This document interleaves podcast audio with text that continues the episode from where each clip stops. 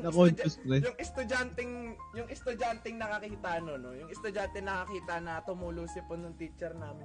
Pinagkalat niya pre sa buong campus. Oh pre. Pero ang unang tanong diyan, what brought us together no? Professional tayo dito. Professional tayo, nakasuit ka na, nakabarong ka. What brought us together? Ba't ba tayo nagsama-sama tatlo, pre? With that, pakilala, proper introduction siguro sisimulan niya ni Jeff. O yan, pre. Bigyan mo ng isa min, proper introduction. Okay, pre. Ako, si Jeff. I'm Jeff.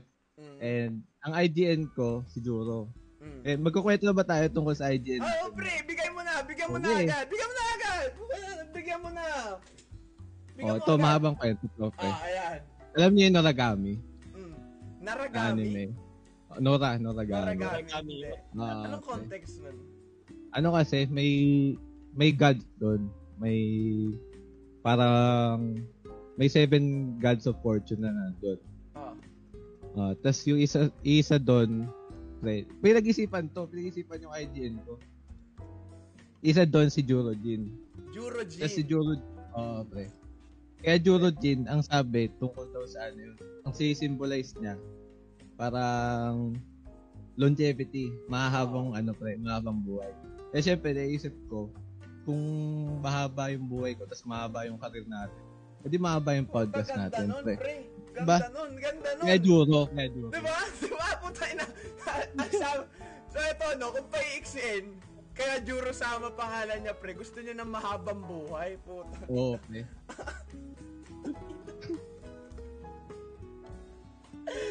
At ang galing pre.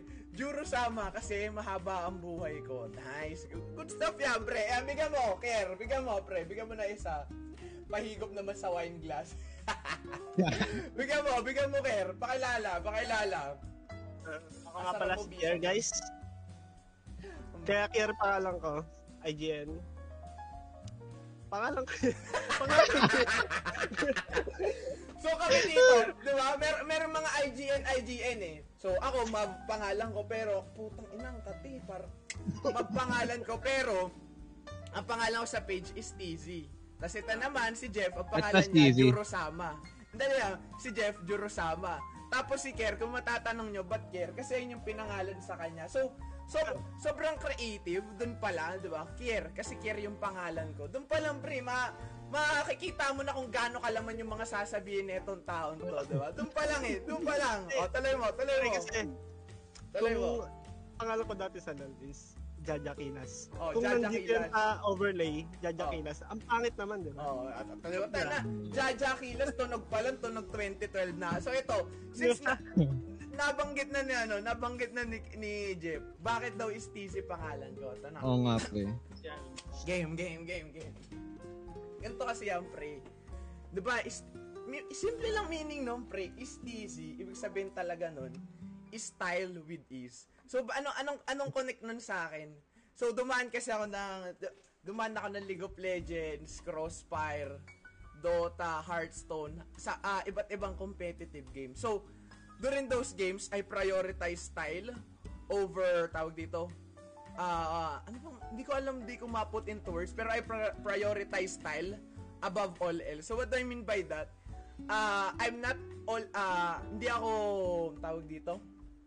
I prefer style over practicality. So, minsan, merong mga bagay na ang dali-dali lang, pero pinapakomplika ko pa for the sake of style. So, for me, it's all about style points. And, ayun nga, alam niyo naman kung gaano ka-toxic na tao. So with that, so kapag ini-stylean mo sila, so you're taking their names, 'di ba? So with that, pre. So yung steezy, although style with isang ibig ang tawag dito, ang word for word meaning nun. Ibig sabihin lang talaga nun toxic ako, pre. Ganun yung buong context nun, style with ease. So gusto ko magyabang kasi mayabang ako. Parang ganun, pre. Hindi ko ma-explain eh, pero napakaramdam ko mayabang ako eh. Tingin nyo, pre. Ako pakaramdam ko, pre, mayabang ako. Masyado ako reflective. At the same time, ewan ko kung nagiging egotistic na ako, no? Pero ewan. So, yung mga naisip ko, pre, yung mga naisip ko out of this world, eh. Kahapon to, guys, kwento ko. Kahapon, nag-test run kami, pre. Tapos, bigla namin nabanggit, usapan teacher, no? Sabi ko, pre, yung teacher, yung... guys, diba, pinag-uusapan namin yung mga teacher namin nung high school. So meron kasi kaming teacher na ano, kukupal-kupal, pre. Ang lakas man trip. E di one time, nagtuturo siya. So, just to give some context, no, just to share, na, we're schoolmates, kaming tatlo schoolmates. So, nang pinanggalingan namin, Catholic school. Pero, pre, ito yung irony dito, pre. Ito yung irony dito. Ito yung irony. Nanggaling kami sa Catholic school. Pero parang... Tatlo tayo toxic din. Parang paurong yung... Toxic namin, guys. Ito, bibigyan namin kayo ng isa. Anong... Diba, nagtuturo yung teacher namin. Kapag Catholic school kasi, syempre merong Angelus dyan tuwing alas 12 ng tanghali. So, nagtuturo si teacher. Nagbell na, the Angelus. Angelus, no? So, tumigil ang lahat. O, okay, guys, stand up muna. Tayuan lahat, pre. Hindi nagdadasal. Nagdadasal lahat, pre. Tapos, ta si teacher, bungal. Bungal ta si teacher. Hello, guys. So, yung teacher na to, bungal. Ano, wait lang. Ano ba pinagkaiba ng bungi sa bungal? Pag bungi, isa lang, di ba?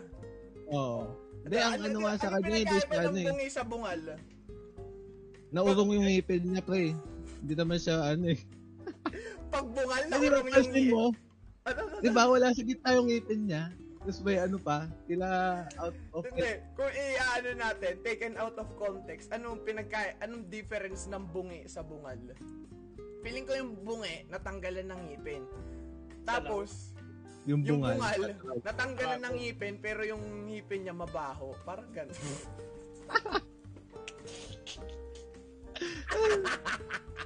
Pero ito, going back to, kinikwento ko, Angelus, Angelus nagdadasal. Pinatayo ni teacher, yung teacher nga namin bungal. E din nagdadasal, may panyo siya. Ewan ko ba't siya tumatawa, no? Pagkat, aba nagdadasal, pre, ha? Nag-Angelus, nakaganon kami lahat. Biglang tumulo yung sipon niya, pre. Biglang tumulo. Pero, men, hindi niya alam na tumulo yung sipon niya. E din nandito yung sipon niya. Sabi ni estudyante, Sir! Ganyan mismo react niya, Sir, tinuro yung sipon, pre. Tapos sabi niya, ay. Alam niyo anong nangyari after nun? Yung estudyanteng nakakita nun, no? Yung estudyante nakakita na tumulo sipon ng teacher namin. Pinagkalat niya, pre, sa buong campus. Oh, pre. Kupal, men. Pinagkalat niya sa buong campus. Tapos, after 1 to 2 weeks, kumalat, men. Kumalat siya sa buong campus. Na, siya yung teacher na tumulo yung sipon. Tapos, di niya alam. Alam niyo yung nangyari nun? After nun, di na siya nagturo, pre. Di na siya nagturo sa amin. Oh, nakakaawa, men. Patasok na naroon, bukas na laptop. Oh, ang ano kasi doon, min, sobrang sama naman ng estudyante, pre. Ba't mo naman ipagkakalat si Sir na tumulo yung sipon niya, diba? Nasira agad yung image niya, pre, doon pala, diba? Yun yung mahirap doon. Pero ito, going back, no? Ay, mali. Ay, putay na. Okay, technical difficulties. Nawala kaming lahat, no?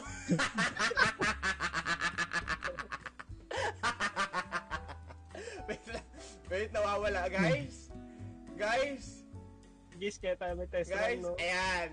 Nandito na ulit ako, pre.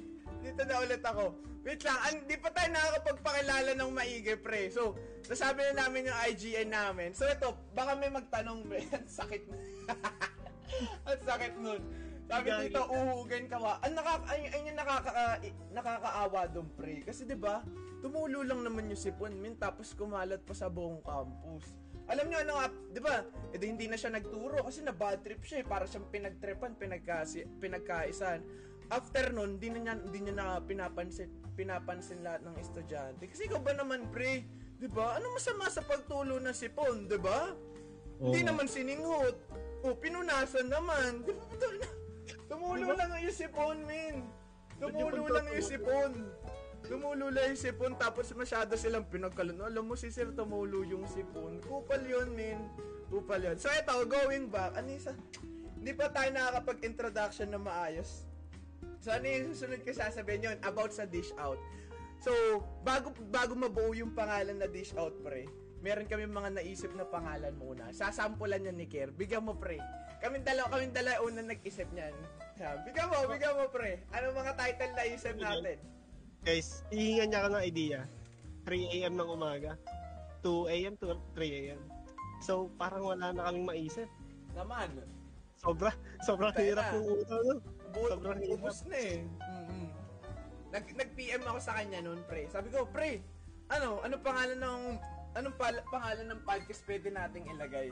Utay na. Talay mo. PNM ang gusto mo. Unang title na namin naisip, PNM. Sabi ko, pre, ano yung PNM? Hindi pa ako nagre-reply, tumatawa na ako, pre.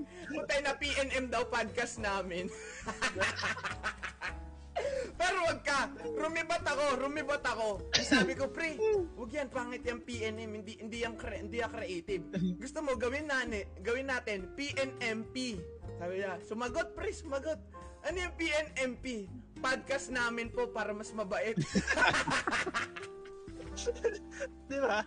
So, sabi ko, pre, tingin na natin to, hindi si Jeff na lang kakausapin ko para makapag-isip kami ng title.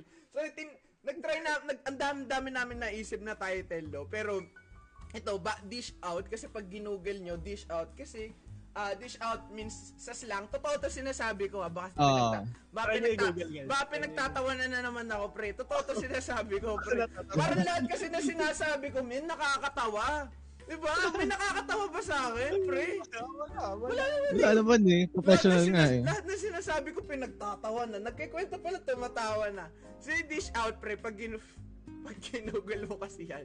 Ibig sabihin that dish out, it means giving opinions, no? Bali, bigayan ng perspective. So, ayun, dun nakuha yung dish out. Legit yan, pre. Hindi yan gawa-gawa lang na pauso namin term, no? So with that, tuloy mo, Jeff. Ano yung sunod nating pag-uusapan dyan? Ano yung number 4?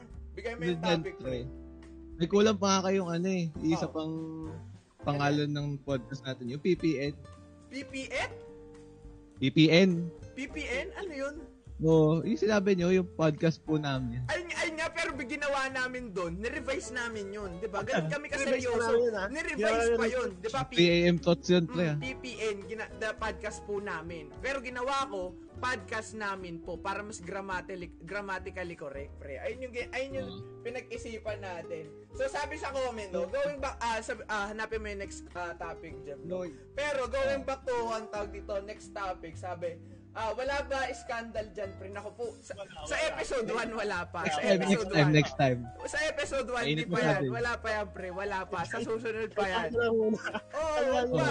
Kasi baka mamaya makancel ka agad. Pilot episode pa lang, last episode na namin. Mahirap naman yun, di ba?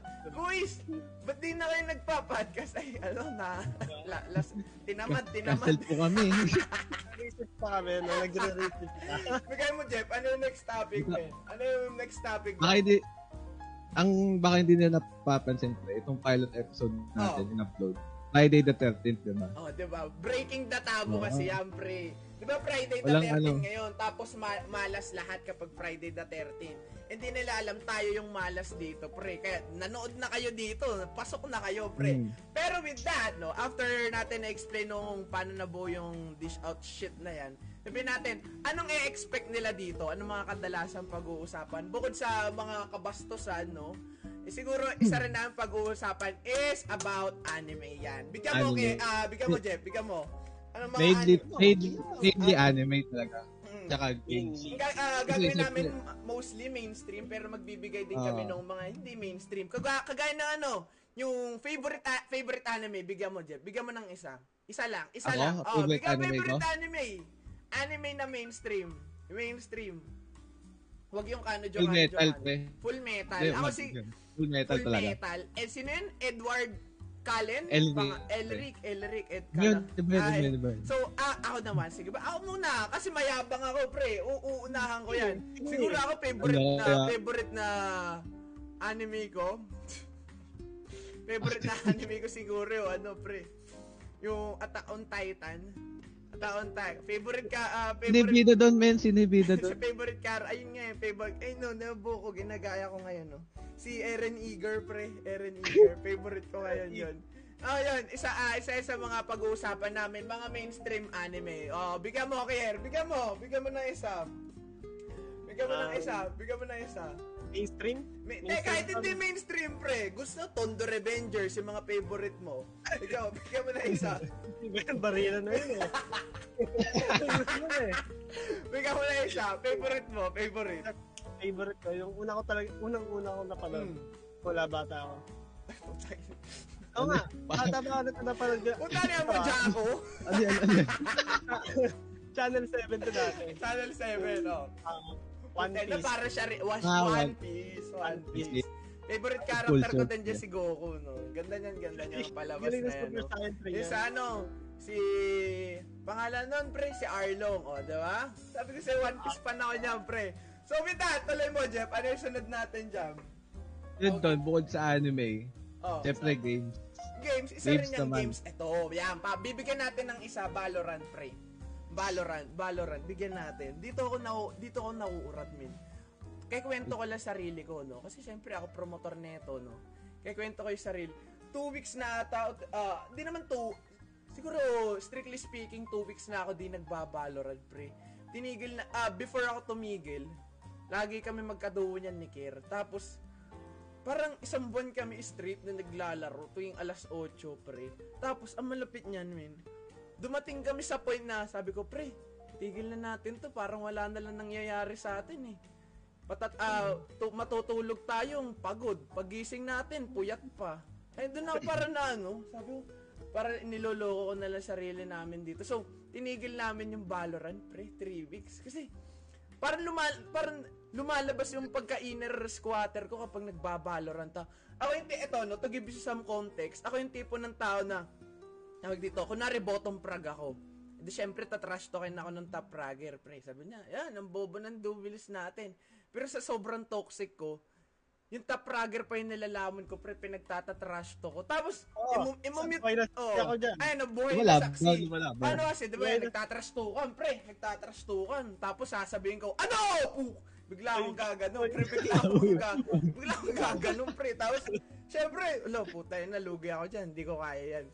Simula nun, ayun, dahil sa Valorant, no, nung tinigil namin yung Valorant, eto, nabuo tong podcast na to, dami namin naisip, tawag dito, nung binawasan na namin yung oras namin sa pagbabalorant. Grabe yung benefits, no?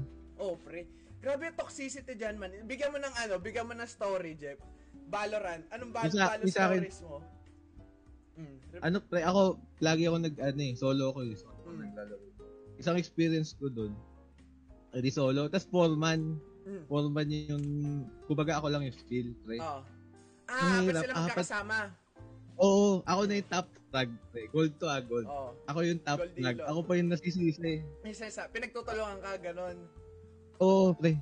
Ako pa yung masisisi kahit top frag ako. Pero ano sila? Blatant nilang pinapaalam na 4-stack talaga sila. Dapat sila magkakasama. Or natunugan mo lang. Oo. Natunugan ko lang. Natunugan mo lang na 4-stack. Isa-isa mga nakakaurat, eh, no? Bubuhatin na lang. Puta, na. Kailangan man tatrash talk pa, pre. Ayun, eh. Tinigil ko rin, eh. Grabe yung toxic, tawag dito. Parang for me, it's a fun game kapag marami kayo. Pero kapag solo or duo, para nagtatransition na from a fun game, para nagiging grind na. Para gumawa ko ng rule sa sarili ko na magbabalorant ako. Pero pag may minura na akong isang kakampi ko, hindi na maglalaro. Ayun yung usual na, ewan ko, sobrang, hindi ko mapigilan yung sarili ko. Gusto ko lagi meron akong ano, pre. Gusto ko lagi meron akong binabalasubas. Sabi ko nga sa inyo, sobrang toxic ko na, pre, kahit inigil ko na, no? So, Daker, yan, bigyan mo ng isa. Si, kwento mo yung team mo, pre. Yung issue, yung drama. Yan, gusto niya ng drama, ha? Uy, hindi ko alam yun, ha? Interesado ko bigla dyan. Ito kasi, I used to play Apex Legends competitively. Oo. So, nadala ko siya ngayon sa Valorant. May sinalihan ng isang team. Hindi ko na idadrop yung pangalan. Wag na, pre. So, yun. Nagka-issue yung, ano, yung founder sa amin. Kasi yung manager namin, siyempre, kumukota na ako. Pagtaprag ka kasi sa mga scrims matches, may Valorant points. May Valorant points. Yan. Siyempre, kota na ako. Nalaman nung ibang manager na gano'n ang ginagawa ng manager namin. Maganda bigayan doon sa kabila. Tapos tinuturuan daw ako maging tamad. Bakit? Anong context doon? Ayun nga eh. Ba't tinuturuan maging tamad? Bakit? Mas na ano nga kami, mas nagagas up kami maglaro ng mga. Kasi syempre meron kayong ano, may motivation kayo na kapag ginalingan nyo, may makukuha kayo. Incentive, may rewards. Tapos yun, nagka-issue sila sa sarili nila. Ilan, di ba, ano ba yun, parang agency? Ilan kayo, ilan manager doon? Bawat team dalawa. Bawat team dalawa. So, ilan yung total teams nyo? Mga nasa 6 yung team doon. Tapos, yung bawat manager doon, nagre-reklamo sa team nyo. Oo, bakit ganun ginagawa? Tinuturuan daw kayo maging tamad. Sabi ng manager namin sa manager ng iba, kasalanan ba ng magulang ko na mas mayaman kami sa kanila. Ay, putang ina. Diba? Sinampal ng 1,000. Sinampal ng pera, pre. Kasalanan ko bang pulubi ka? Parang ginagawa, pre. Kasi parang nainggit na lang sila. Simula nun, nagbukulod-bukulod na. Nag-iwahiwalay na. Tapos ngayon, may ginagawa kaming bagong team. Pero guys, 2 weeks na ako di nagbabalorant. Sinasali pa rin na ako. Nahabol eh. Ganun tayo ka-toxic. Yan. Go, ayun nga, no. In terms of Valorant, tinigilan namin pagbabalorant. Pero with that, no, let's move on. Ito yung, natatawa akong topic. Ewan ko kung bakit. Si Nas Daily, pre. Yun. Nas Daily! That's 1 minute. Canceled ka na. Putang ina. Gulat, pre. Gulat, eh. From 40 million to 20 million. Anong context nun? Nakita ko persona non grata nagpo-propose sa kanya, di ba? Yung, ano yun? Persona non grata? Oo, si kay Nas Daily. Ay, hindi nyo na ano yun? Hindi. Nakalimutan ko anong department yun. Fuck, nakalimutan ko. Pero, ayun nga, nagpo-propose para kay Nas. Mali yung word ko, hindi nagpo-propose. Magkakaroon daw ng persona non grata daw sa, para daw kay Nas Daily. Ayun na. Si Nas Daily naman, nag-upload ng video. 5 minutes na, pre. Doon mo malalaman ano na, nagkakainitan na. Wala na siyang pakialam kung that's 1 minute, that's 5 minutes. Yan, pre. That's 5 minutes. That's 5 minutes for you. No, paano kaya pag nag-podcast si Nas Daily, no? That's 1 hour for you, pre. Nakita, ayun nga, gumawa siya ng video, sabi niya. Ayun, ina-explain niya yung side niya, tapos parang nagkakaroon daw ng slander na yung mga binibintang daw sa kanya is hindi daw accurate. So, ayun, after nun, nung napanood ko yon, after a few days, may nakita akong post na persona non grata shit daw kay Nas Daily. After nun, di ko na alam kung ano yung sunod na nangyari doon, no? Ano pinag-ugot doon?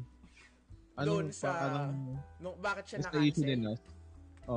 Ayun nga, na-cancel siya dahil, pahan dito, yung nambabato. Sino yung nambabato? Ayun. Kay Whang-od, Bakit kaya pag ano yung pambabatok or pambabatok? Ba't kaya pambabatok, no? Siguro it's another word sa ibang dialect. Pero yun nga, si Nas Daily may pa-academy and shit, pre. May pa-academy. So gumawa siya ng ano yun, Whang-od Academy, pre. Parang Valorant lang eh, no? Gumawa siya ng Whang-od Academy. Tapos, ang in-endorse niya, si Whang-od daw magtuturo doon sa academy kung paano daw pambabatok. Eh, ang malupit niyan, wala namang pinirmahan na kontrata ta si Namba. Wala namang kontrata ta si pangalan nito. Si Nas Daily na pinapirmahan kay Whang-od. Tapos bigla na lang niyang ginawan ng ano, parang organization. So simula ayun nga, yung mga ewan ko, yung mga nag-handle kay Whang-od simula nun. Ay, nag-post, sabi, hindi daw totoo na gumagawa. Ay, wala daw pinirmahan si Whang-od na magkakaroon daw ng academy and shit. So, yun lang context dun. Other than, di ko na alam kung ano ng context dun. So, yun na. Wait lang. Pag trinay mo, reload yung page, noon ni Nas Daily, bumabawas followers every reload. Totoo ba yun? Kasi may sin... Ay nga. Regarding about that one, may sinin si ano, may sinin sa picture si Kier, 40 million followers. Tapos, naging 20k followers na lang siya. Totoo ba yun?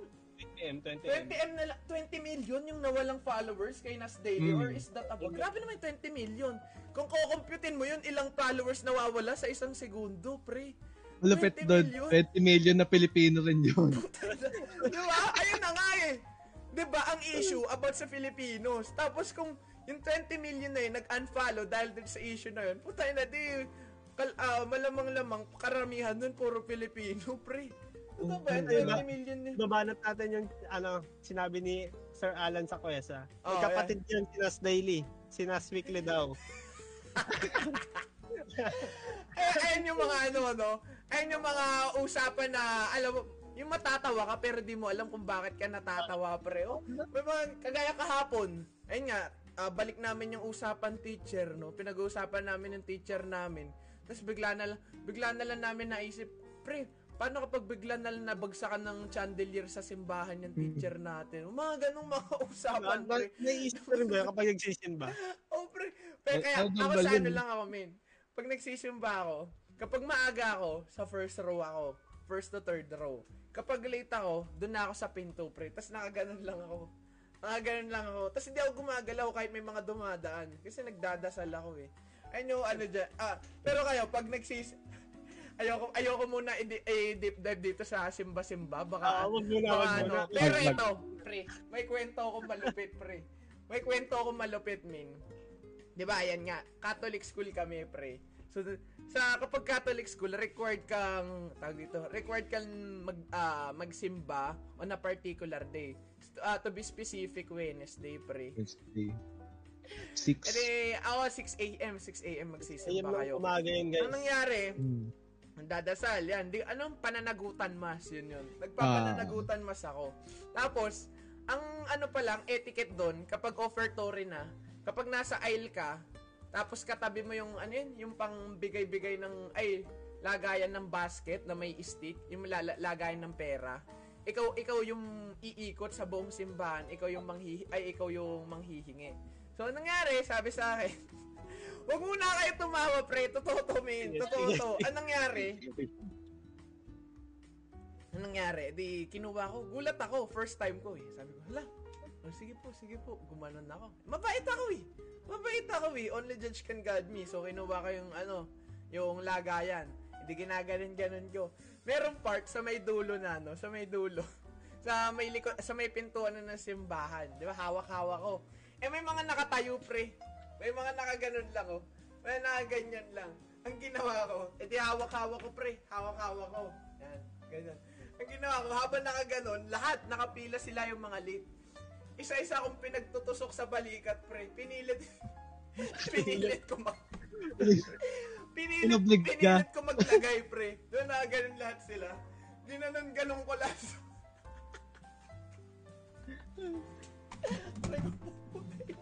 Pinilit ko sila isa-isa maglagay, pre. Sabi, wala. Hindi, maglagay ka. Pero naglagay sila, pre. Kasi mga lang yun eh, lower level. Tapos yung mula nun, hindi ko na ulit na-experience magkaroon. Pakaramdam ko, tawag dito, ang gumagawa na lang puro madre na lang eh. Parang hindi na nila inaano sa estudyante. Kasi mamaya maninok pa yung mga kinuha, diba? Gulat mo, may GP ng Gcash, no? Quiz, bakit nung nasa harap to, may 100? Sa likod, 50 na lang. Pakita mo, Dolphin. Paiso ko na agad. Going back, ano yung next topic, Jeff? Bigay mo. Di ba na, tungkol sa Nas Daily nga. Eh, syempre, mga Pilipino, tuwan-tuwa kapag nagkakaroon ng international impression. Validation, yes. Isa Olympics, pre. Diba? yung kumbaga tungkol kay Heidelin. Eh, ito malupit. Tungkol kay Heidelin. Pa, 2 years ago pala, nung bago yung Olympics, si Heidelin na ano, nasama sa listahan. Oo. Oh, this listahan na yun tungkol daw sa ano, yung mag-aano ng gobyerno. Mag-take down ng gobyerno. Parang may ano, may kudeta. Parang movement? Oo. Na, pero hindi naman talaga siya kasama doon. Wait lang, natatawa ako pag sinasabi mong Heidelin. Ang pagkakarinig ko, di ba Heidelin? Oh. Parang naririnig ko Heiden. Kailan lang siya? Uy, ba yun? Uy, pamilya ko guys. Italoy mo. Edi yun nga. So after 2 years noon, edi ito Olympics na panalo na. Ang ginawa, sige, sorry na lang, wala na, okay na. Nakalimutan natin yung nakaraan. Walang parang pakonsuelo. O hindi man lang nag-sorry na nasama siya dun sa may listahan, tapos wrongfully accused siya. Hindi ba isa siya sa, nanghihingi ng budget sa government? Oo, okay. Tapos, yun nga eh. Sino may nagsabi sa kanya, tawag dito? Parang masyado siyang hindi non-verbatim, parang sinasabi masyadong pa-importante na grabe kung makapag-demand, di ba? Ayun yung nakita akong picture. Basta kung context, parang grabe siya makapag-demand, eh hindi naman importante ata, ganun. Regarding about that, ayun yung issue eh. Kasi kapag, Philippines, obviously, isa sa pinaka-supported na laro, basketball. So meron merong kwento. Hindi to regarding sa Olympics, pero pang international yung laban niya. So Filipino siya. Naglalaro siya ng chess player siya. Tapos nanghihingi siya ng same story. Nanghihingi siya ng budget sa ewan ko kung anong department 'yun. Nanghingi siya ng budget. Tapos dinecline. Eh di anong nangyari? Lumipat siya ng bansa. Hindi ko alam kung nagpapalit siya ng citizenship or nag-apply lang siya ng nag-apply lang siya for budget para sponsoran siya. So, in-sponsoran siya. Ang nangyari, nung lumipat siya, nanalo siya. Ang nangyari ngayon, etong Pinas, bigla na lang sinabi, biglang pinost yung picture niya, tapos ang kinaption, Filipino Pride Pre. Gusto lang ng Ayun, literal na kamot ulo. Putay na, nung nanalo, bigla na lang clean. Eh, ang malupit nun, during that time, alam ko Canada yun. Canada na yung nire-represent niya, hindi na Philippines. Ayun yung doon, pre. Nung ewan ko kung paano nangyari yun, kung nagpalit siya citizenship, or nagpalit siya ng ire-represent. Nung nanalo siya, nagpost to ewan ko kung anong article yun, na sinabing Filipino Pride, ganyan-ganyan. Eh, ang naman doon, hindi niya na nare-represent yung Philippines, Canada na nare-represent niya. Ayun yung problema, men. Pero Pilipino pa rin daw. Oh.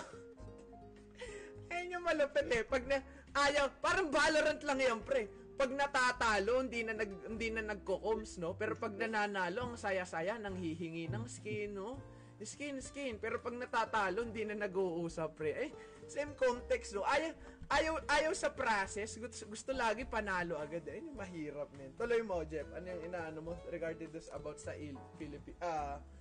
May international recognition. Oh, ayun yung tanong dyan, pre. Sobrang sobrang tampat ng ganung kagustuhan ng mga tao.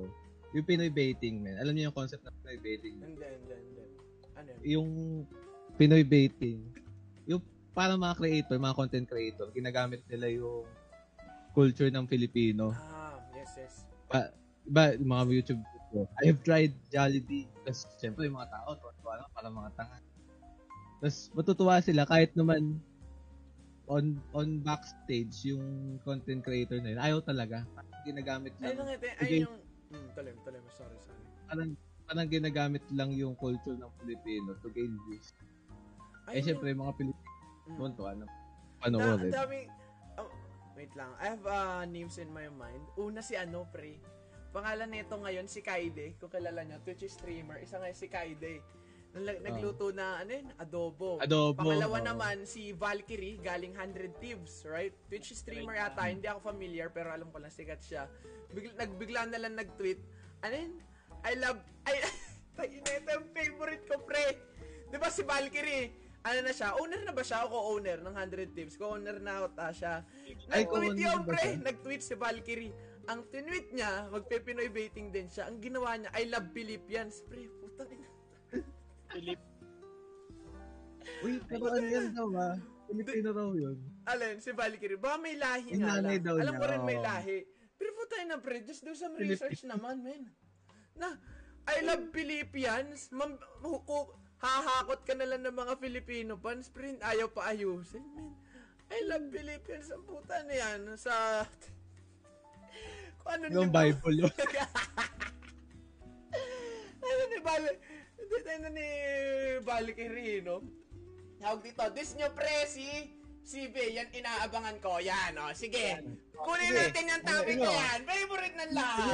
Favorite ng lahat. Kaya kami nagsama-sama. Inaabangan ng lahat. Okay, inaabangan ng lahat. Sino? Si Shin Valdez, okay. Okay, ha? Oh, okay. Unahan mo, Mab. Dito ako nauurat, pre. Dito ako nabibwisit. I-generalize natin kasi hindi lang siya yung ganito. Hindi lang siya yung ganyan. Hindi lang siya yung content creator na ganun yung tag dito. Type ng atake niya. So with that, ang problema kasi sa mga ganung content creator, nagko-cause siya ng big misinformation sa community. Ang ginagawa niya kasi, 'di ba? He has a huge audience. Ilan? 600-700k followers. Right? Tapos, syempre, if you have a big followers, you have a big audience. So, yung audience niya is sitting around 2,000, 1,000. Tapos, the main reason people are watching Shin Valdez, on my opinion, it's not because yung content niya is educational, but I feel like people are watching his content because he's dealing a great damage. Usapang gacha games. On gacha games, to give some context sa mga hindi nag-gacha games, tawag dito, ayun yung random, it has a gacha or a random, tawag dito, it contains RNG, so random number generator, meron yan. So, kapag nagpo-pull ka, kunwari may gusto kang character, hindi mo guaranteed makukuha yan, tadaan ka pa sa mga random generated numbers. So, ayun yung gacha games, no? So, with that, ang problema sa kanya kasi, man, gumagawa siya ng content A, pero yung minamarket niyang audience is nasa content B. So, ang nangyari dyan, nagkakos ng confusions. Nagtatanong yung mga tao, non-verbatim, no? Pero sinasabi, kuya, how can I deal the same damage? How can I get good at the game? How can I do this? How can I do that? Tapos, ito naman si Shin Valdez, I would say, no, this type of content creators is, I feel like, irresponsible. He's not doing enough research, which is content creator's responsibility yan. Kung content creator ka, it's your responsibility na kailangan mo maging updated sa mga sinasabi mo. Kasi ayun nga, kung sasabi mo dyan, puro mga hilaw lang, no? Kagaya nun, merong content creator, no? May content creator nagtatanong, build. Sa gaming industry naman, yung build, no? Alam natin yan. So, sa pagdating sa League of Legends, build items. Pagdating sa gacha games, build artifacts. So, may nagtanong, min. Hindi to si Chino, other content creator. To nagtanong, min, sabi, and sinabi niya, kuya, anong build kay ganito? Sabi niya. Sinabi niya yung name. Tapos sinabi lang ni content creator, pre, Google mo, pre. Doon ako naurat, men. Ano nangyayari kung ganun? Kaya ka nga nanonood, diba? Kasi gusto mo makakanood. Kaya nga. Streamer na yun. Kaya nga nagtanong sa'yo, kasi, that particular person had put a faith in you na alam niya masasagot niya yung katanungan niya. It takes courage, you know? It takes... Lalo na marami siyang audience. Ayun na nga, it takes courage, man.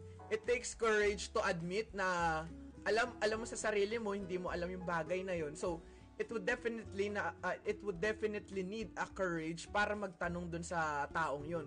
So, with that, wag mong tawag dito. Kung shrug off lang, Google mo lang. Doon ako na men. Di ba? Kaya buting naman nun. Huwag nyo naman sabihin na, ano, basta makapatay lang yung team kung okay na, ano. Ayun, diba? Doon ako naurat, men. Diba? Ganun yan. Basta, ano, so meron, eto, to give some context, ano yung sinasabi namin? Ano yung sinasabi namin na tawag dito? Basta makapatay ng team ko.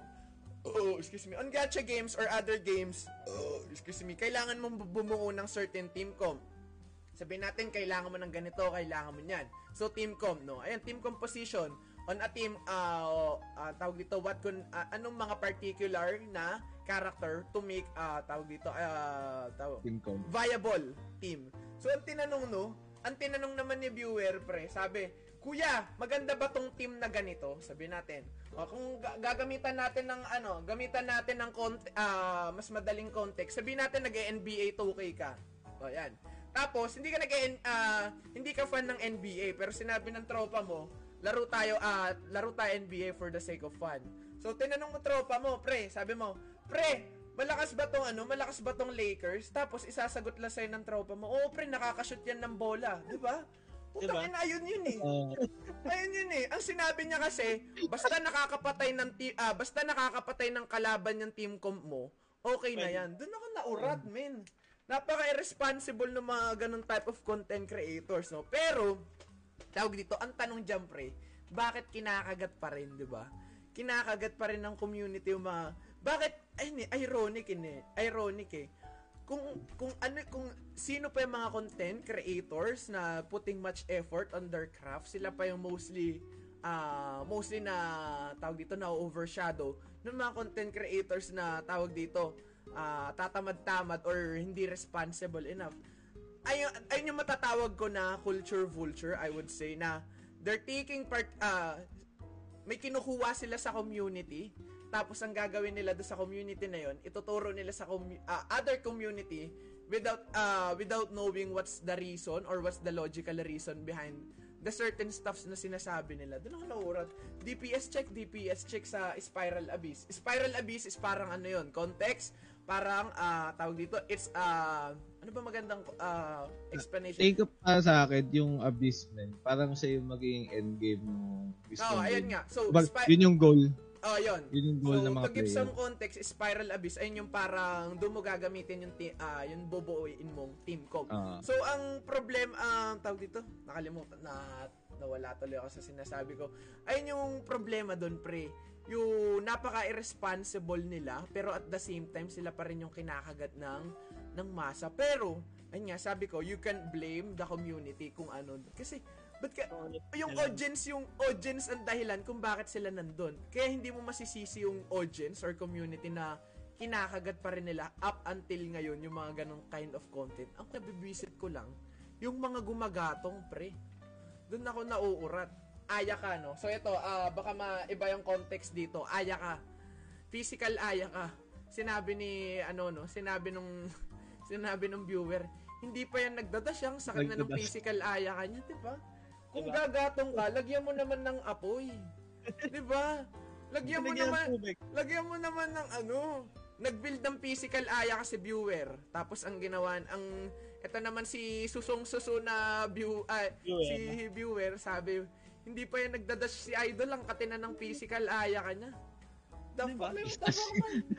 Naggatong ba siya? Oh, 'di ba? Kung gagatong ka, ano naman, lakas-lakasan mo naman yung pagboga. Doon ako nauurat. Gamitin mo na utak. Diba? Ay, ano man sabi mo dyan, Jeff? Pagdating sa... Kasi, diba, yan, hindi ka pa nag-i-start ng stream. So, you're, for now, you're part of the community, you're part of the other side pa rin, which is, ayun nga, ikaw yung mga nag-judge, audience ng mga... Oh, yes, mismo. Yung audience. Ano man sabi mo sa mga type of content creators? Ang lungkot na reality. Right? Para yung... Kumbaga, may napakalaking audience na. Sila pa rin yung makakatanggap ng praise. Kahit na, yun nga yung sabi mo, di ba? Yung mga small streamers, sila yung talagang try hard buuin yung craft nila. Pero sila yung hindi nakakuha ng recognition. Although, para sa akin naman, pagka ganun nga malaki yung audience mo, malaki rin yung responsibilidad. Di ba? Kaya, it sucks lang na bakit ganun yung realidad. Sana naman lang na ma-realize ng community. Para sa akin, community rin yung masisisi na talagang porket ganito, may grand may grand overlay, may 1 million damage. So, kukunin ka agad nila.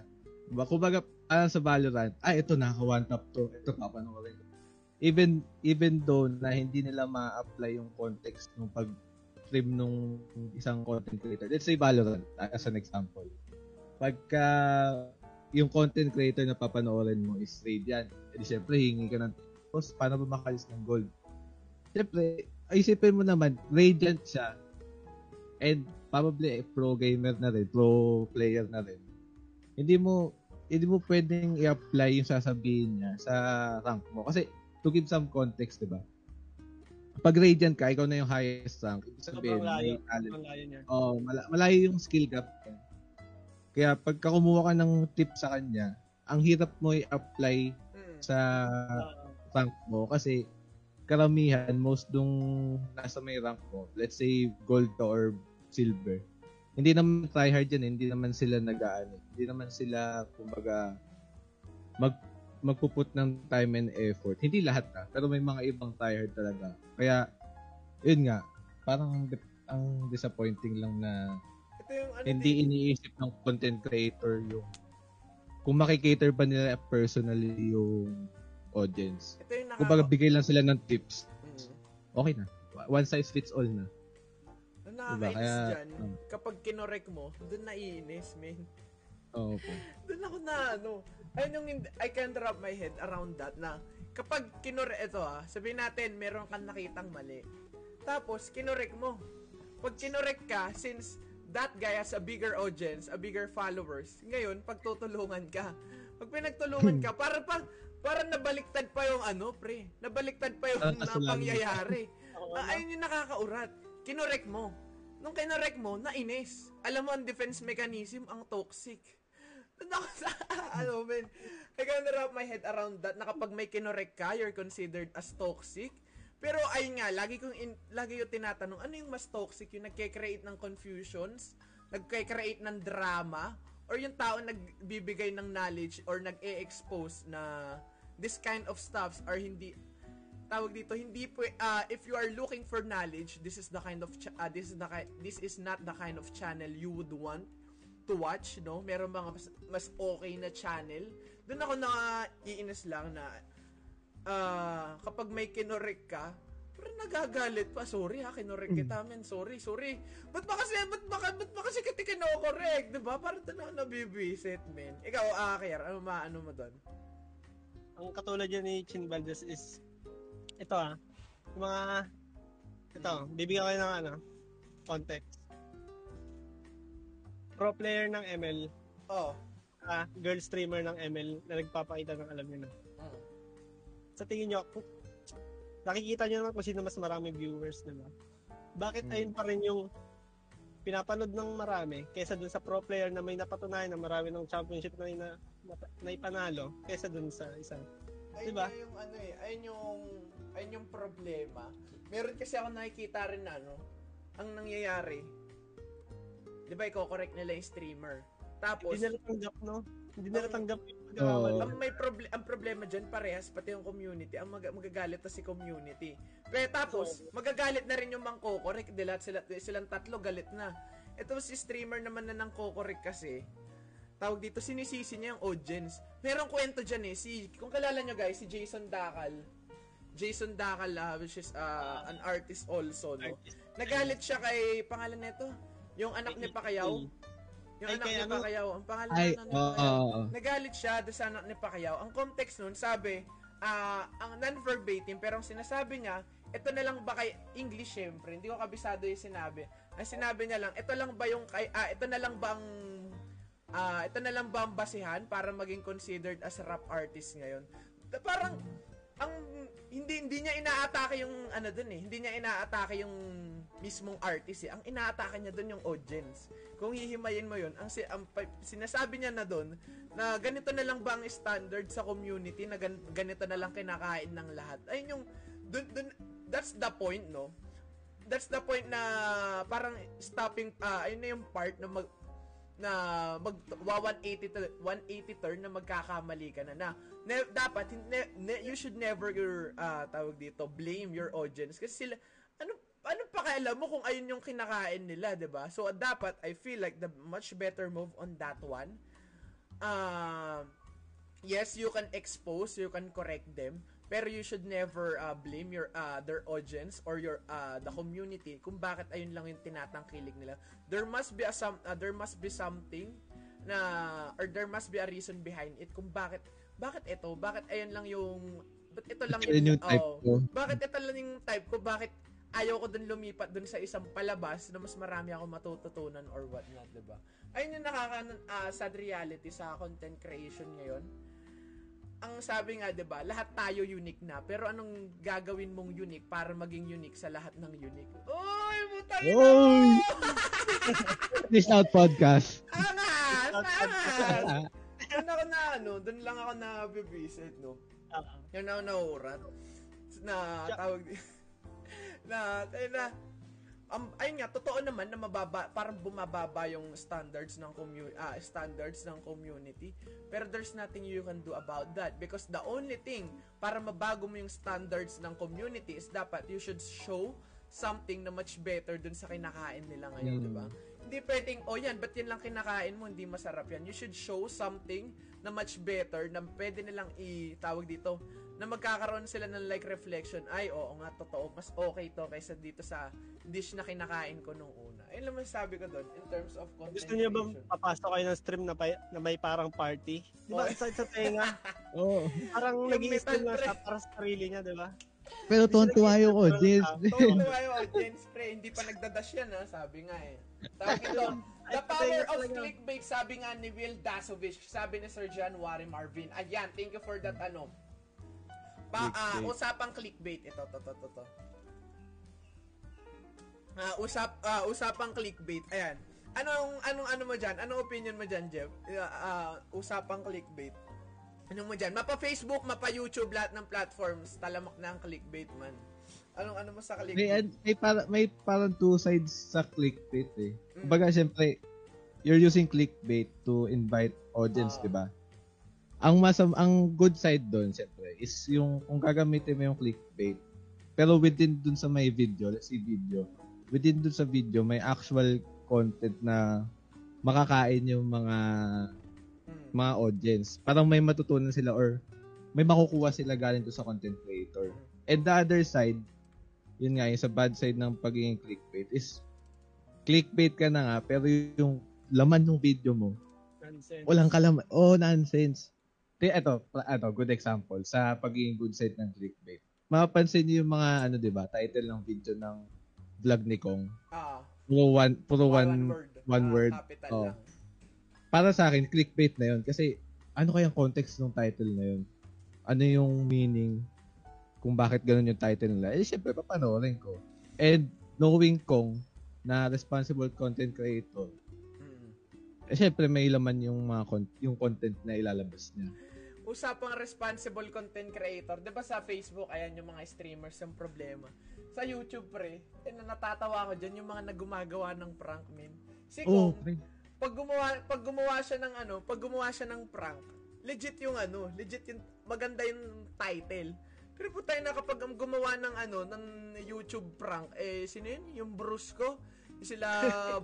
Putay na yung mga title, nagalit si Commander. Putay na. Ayun mga tandun ako na uurot, pre. Nagalit si Commander. Diba? Anong title yun, men? Anong title Jamil, yung mga ganun? Diba, Jamil? Pero marami pa silang viewers. Hindi na ako masyado. Ayun na nga eh. Pero ito, sige. Ilang oras na tayong live? 1 hour and 4 minutes. Bibigyan ko kayo ng malupitan theory. Ito. Oh, yun. Ito, hindi pala theory, siguro concept. Meron akong maa-apply, yung naisip ko tong concept na to, kapupuyat ko to, pre. So, itong concept na to, the concept of sugar coating. Ayan! Nagkwento tayo, malupitang kwento to. Isingin nyo lahat ng mga kamag-anak nyo ngayon, guys. Sabihin nyo, pakinggan to, sasabihin ko. The concept of sugar coating. Wait lang po, tatanggalin ko na tong ko, no? The concept, eto, may tanong muna ako, pero hindi ko muna itatanong. Ayan na, nagubat na. Pero ito, the concept of sugarcoating. Ito, pre. How would you build a world? Ayan, tanong ko sa'yo, Jeff. isip ka ng pet peeve mo man. Pet peeve, kinaiinisan mo. Isang pet peeve lang. Maano pre, yung maingay ngumuya. Hindi, gawin natin, i-relate natin sa ano. I-relate natin on gaming community. Sabihin natin, ayaw mo ng bobo, mga ganyan. O, relate natin sa ano. Yung mga yung mga magagaling kaso toxic, yung i-bring down nila yung imbes na hilain nila paangat yung hindi marunong. Oh, i-bring down pa nila lalo. Good example. Ikaw, Kier. Pet peeve. Isip ka, pre. Anong kinaiinisan mo kung, and what not? Yung tinutulungan mo na yung tao, siya pagalit. Kino-correct mo na siya, galit pa siya. Kaya hindi... Tuloy mo. Ang tanga nung ginagawa niya. Ang tanga na. Ang tanga na sobra. Di ba? Ito, pre. Tutuloy ko yung Sige. Usapang movie. Yan. In terms, meron ako mga pinagkuhaan na mga references na to. If you want, if you're interested, hiding in public. Pero ito, yung concept ko is concept of sugarcoating, pre. Kasi yan, ang sinasabi kasi, I was streaming last week, tapos, ang sinasabi daw, may nag-comment na, bakit, may nakita akong, hindi pala ako yung nag-i-stream, may napanood akong stream. Ang sinasabi, wala daw bobo, pre. Naniniwala ba kayo doon, min? Totoo ba yun? Parang, same context yan, wala daw pangit. Ano nyo doon? Anong stand mo, Kier? Si Kier, anong stand mo? Totoo ba na walang pangit, walang bobo, walang bobo? Marami lang na nami-misinform dahil sa mga tang... So, ang sagot mo, walang bobo. Yan. Si Jeff, ano mo? Meron, pre. Kasi hindi mo malalaman na may matalino pag walang bobo. Yan. So, tutuloy natin yan. Ang problema, kung gagamitan natin ng ng context sa movie. Para mas madali kasi sinong hindi nanonood ng movie, no. So, sabihin natin, nanood ka ng movie, pre. Tapos yung movie napangitan ka. Sabi, hindi ko trip yung movie, pre. Yan. Ang tanong diyan, what's a bad movie, 'di ba? Two question. What's a bad movie and what makes a movie bad? Anong para sa Jeff? What's a bad movie? And what makes a movie bad? Different question. Ano masasabi mo? Sa akin, pre. Sabihin natin, comedy. Bigay ta genre. What's a bad comedy movie? Pag walang pag kayong jokes, masyadong pilit. Yung mga punchline, hindi masyado siyang pilit. Hindi siya natural flow. Ito naman. Yun yung bad. What makes a movie bad? Different question, pero magkaiba ng yun. Anong wala? What's a bad movie? Ay, yung tanong mo kanina, what's a movie? Tsaka what makes a movie bad, pre? Mga to, pre, tuturuan. Ito yung kwento na tuturuan ko paano to maglakbay ng ibang dimension, pre. Yan, tingin mo? What's a bad movie? Diyos ko po. Ito, sige, Kier muna, Kier. What's a bad horror or comedy? O sabi sa horror sa'yo. What's a bad horror movie, pre? Ano sa tingin mo? Anong context mo diyan? Paano nagiging pangit yung horror film sa'yo? Paano nila i-deliver yung nila? Yung character nila? Yung pwede, sabihin natin overacting, possible. O paano pag what makes a movie bad? Paano nagiging pangit yung movie, di ba? Siguro sa pagkaka-execute?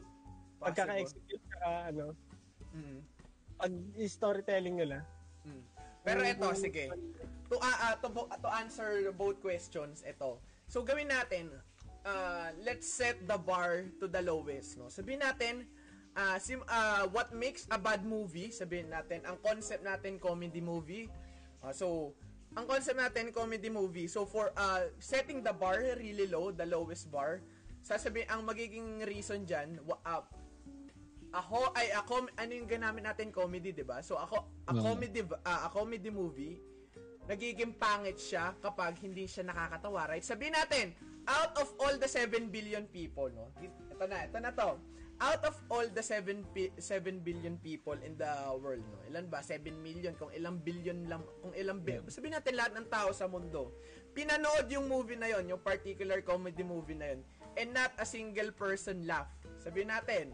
So that can be considered as a bad comedy movie kasi ang sinasabi Comedy, syempre, expected, tatawa ka or matutuwa ka, diba? So, setting the bar really low, sabihin natin, yung 7 billion people na yun, hindi nga natawa. So, same shit with horror movie, out of the 7 billion people, pre, wala man natakot, wala man ano, wala man tumayo yung balahibo or whatnot, no? So, with that, ito, pre. So, we set the bar really low. Ang sunod na mangyayari dyan, pre, ang possible na translation niya, no? The problem is, that's not the reality, man. That's not the reality. Why?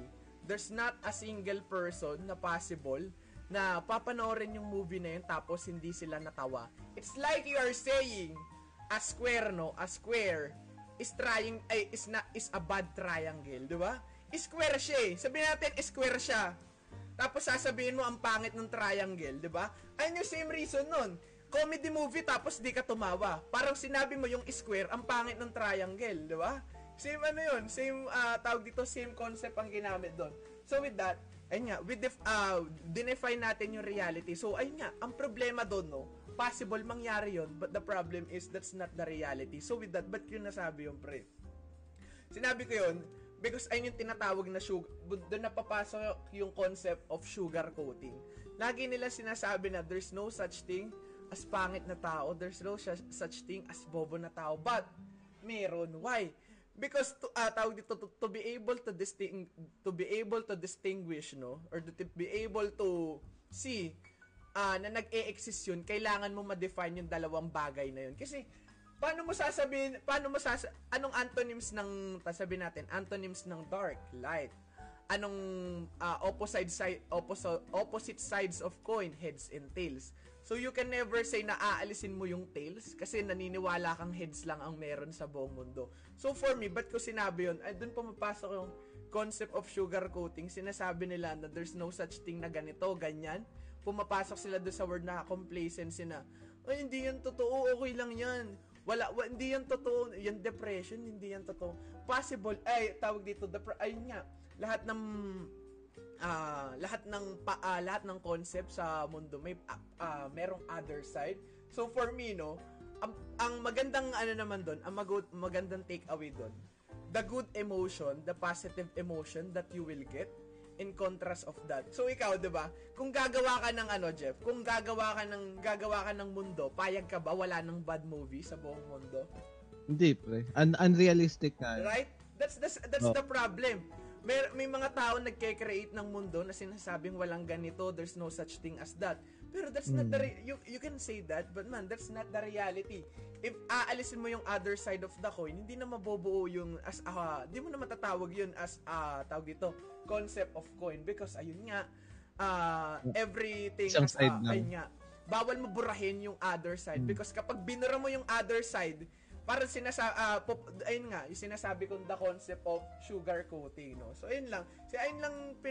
Dun lang ako naiinis and naisip ko lang na people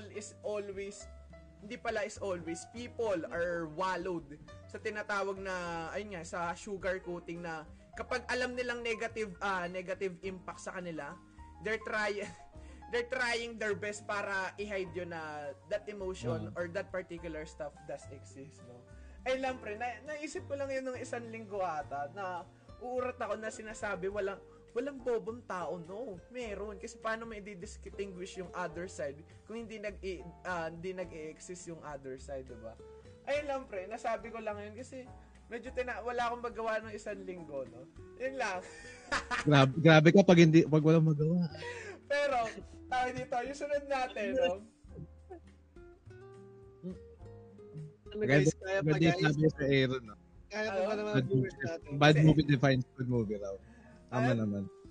Bad movie defines good movie. Sabi. Oh, may nagsabi. Exactly. Sabi. Basahin mo. Alam mo yung mga pangit na anime, buddy, yung mga pinapalabas sa GMA. Si Sakuragi tumira ng Biyernes. Lunes pa masyosyo. Para na lang yung pre, may nakita akong meme kanina. Yung akala mo mabilis lang yung COVID, mabilis lang mawala yung COVID, pero yung picture si Rokawa tumitres, pre. Putay na. 2 linggo, pre. Yung laban nga ni Goku tsaka Cell, 2 buwan eh. Tapos magugulat ka, kinabukasan si Prisa na yung kalaban, pre. Hindi mo pinatapos yung laban, eh, no? Buddy, ano masasabi mo sa mga YouTuber na lumaos tapos nagpatulfo para sumikat ulit? One word. Cloud chasing. Ayun lang. Ito si Rapi Tulfo, cloud chaser na rin yan, eh, no?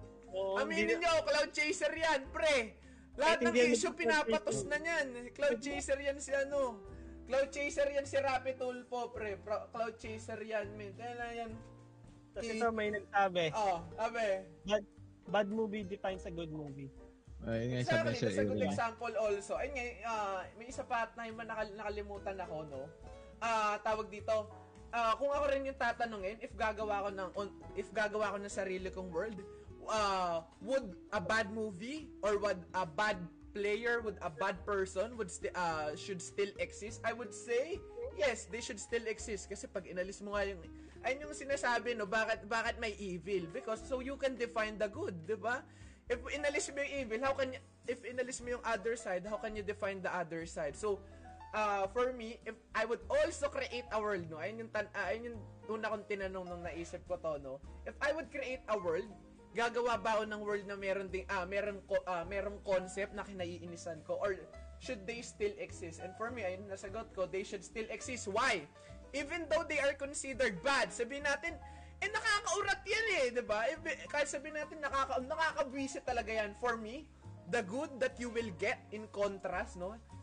In contrast can be valuable. Sabihin natin, yung comedy movie na yun, sobrang pangit talaga. Pero, there must be someone on this world, no? There must be someone na may makukuwang positive emotion or positive whatnot na can be opportunity para mabago yung way of thinking nila, no? So, for me, ayun din. If I would create a world, tawag dito, bad stuffs or evil stuff should still exist so you can define the other side, no?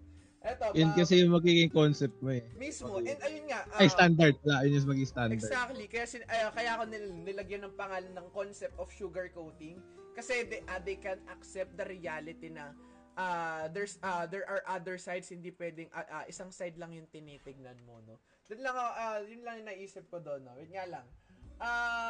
Pag walang bad sa mundo, magiging unbalanced ang mundo. Exactly, man. So, ayun lang.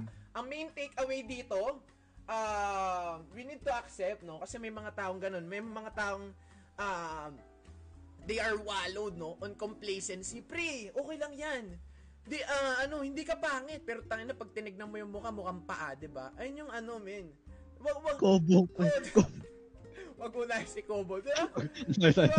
So with that, tawag dito, pre, pangit ka, pero sabihin mo, no, pre, alam mo, naniniwala ko pangit ka talaga, pero you should consider, na kung wala akong pangit na tropa, diba? Kung hindi ka pangit, pre, hindi ako pogi, ayun sabihin mo, kaya maraming salamat sa'yo, diba? So, every, diba? Ayun, sunod mo sasabihin, pre, ang pangit mo, pero salamat, ha, dahil sa'yo, diba? Na-consider na pogi. Ito, pre, may nagsalupag loob pa. Five men, pre. Sabi, Kier. Ano sabi? May nagsabi si Sir Mark RV. Sabi, pre. Maganda is not the antonym of pangit. Mahirap is the antonym of maganda. Kasi pag mayaman ka, gaganda ka. Diba? Mas okay yun, pre. Ayun, tinatawag na five-head play, no? Nalaman ko lang na pogi ako nung nakita ko si Chin. Diba? Good thinking yun. Good thinking kayo. Good thinking yun. Kaya wag niyong binubuli yung tao, min. Punta kayo sa stream, mag-thank you kayo. Mag-thank you, pre, dahil sa'yo ang pogi ko. Diba? Mga ganong ano. Joke lang, guys. Last video talaga. Ano tayo dito? Wag. Asal kagit tayo. Aside from that, let me see. Meron pa akong mga other theories, pero pakiramdam ko, sumosobra na. So, wag muna ngayon, no? Hindi muna. Save up muna. Hindi muna, no? So, tawag dito, palait ng mukha ko, buddy. Pero ito, pakiramdam ko, dito natin tatapusin yung, ayun nga, yung sa huli kong theory na sinabi ko, a good takeaway, no? Sabi ko nga, tuturuan namin kayo pumunta ng ibang dimension sa podcast na to. So, main takeaway doon, no? So, ang masasabi ko lang, kung anumang religion nyo, pero we are made, kaya lahat, kung usapang philosophy, no, lahat tayo may free will, di ba? May free will tayo for ang humanity, may free will. It's kaya tayo binigyan ng free will. Bakit? It's because to create relationship. Kasi kung wala tayong free will, ang mangyayari dyan, it's just we are commanding each other, no? So, main takeaway, no? That's the concept of sugar coating for me, no? So, ayan, kung walang chin, walang bobo, di ba? Exactly! Walang bobo! Pero wag nyo nang ano, wag nyo anahin yung tao, no? Example lang yan. Baka sabihin nyo, bobo. Pero bobo ka pala, eh. Hindi, no? Hindi yan. May nagsabi. Ano sabi? Account review ka, buddy, pero Facebook account. Account review, no? Titignan natin ang profile picture. Okay, 10 likes lang. Pangit yan. 10 likes lang. Sinong gusto magpa-review ngayon? Pangit yan. 10 likes. Mukhang paa. Pass. Palitan mo muna yung mukha mo. Dapat 4-piece. So, ito, no? Let me see the comment. Wala na ata. Kung walang bad, ito wala na mga politiko. Exactly. But, we could save that probably, usapang politics and religions, we can save that probably on the next podcast. Ito pala, nakalimutan ko sabihin. Ito palang podcast na to, hindi po laging live to. Ngayon lang to, pre. So, ito po, concept. Anong concept nito? Bago kami umalis, no? Ang concept nito, ngayon lang ito, yung first pilot episode lang yung live. The succeeding episodes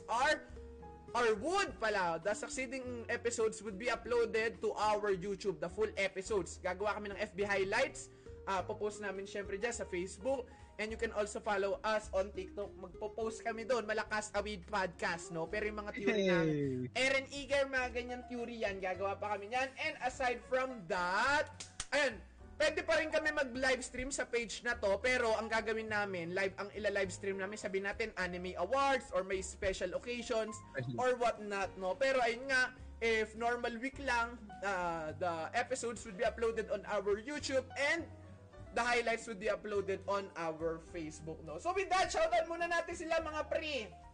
Shoutout muna.